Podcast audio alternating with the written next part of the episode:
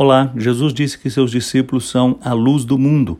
Esta é sem dúvida uma grande responsabilidade, mas antes de tudo, um grande privilégio, pois o próprio Senhor Jesus Cristo se definiu como a luz.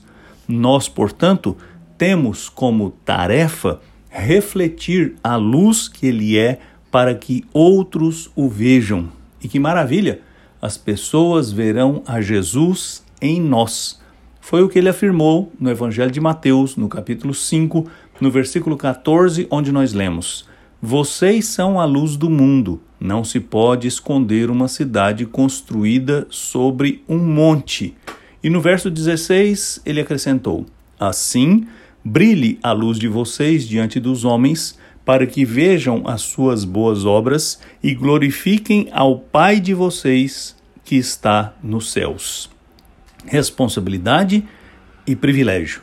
Maior privilégio, grande bênção, sermos nós, as pessoas que ele escolheu para revelar-se através das nossas atitudes como seus discípulos.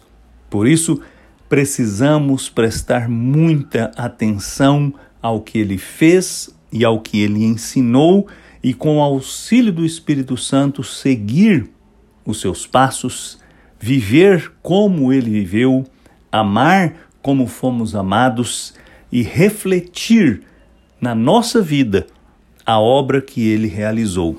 Sem sombra de dúvida, não há missão mais gloriosa, não há tarefa mais honrosa, não há nada mais digno que alguém possa fazer com sua vida a não ser revelar o Salvador revelar Deus, o Todo-Poderoso, através das ações, das escolhas, das atitudes que tomamos.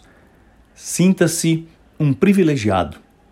Esta responsabilidade só nos dignifica. Por isso, devemos louvar ao Senhor por ela. Eu sou Agnaldo Faria, pastor da Igreja Presbiteriana da Moca em São Paulo. Vamos orar.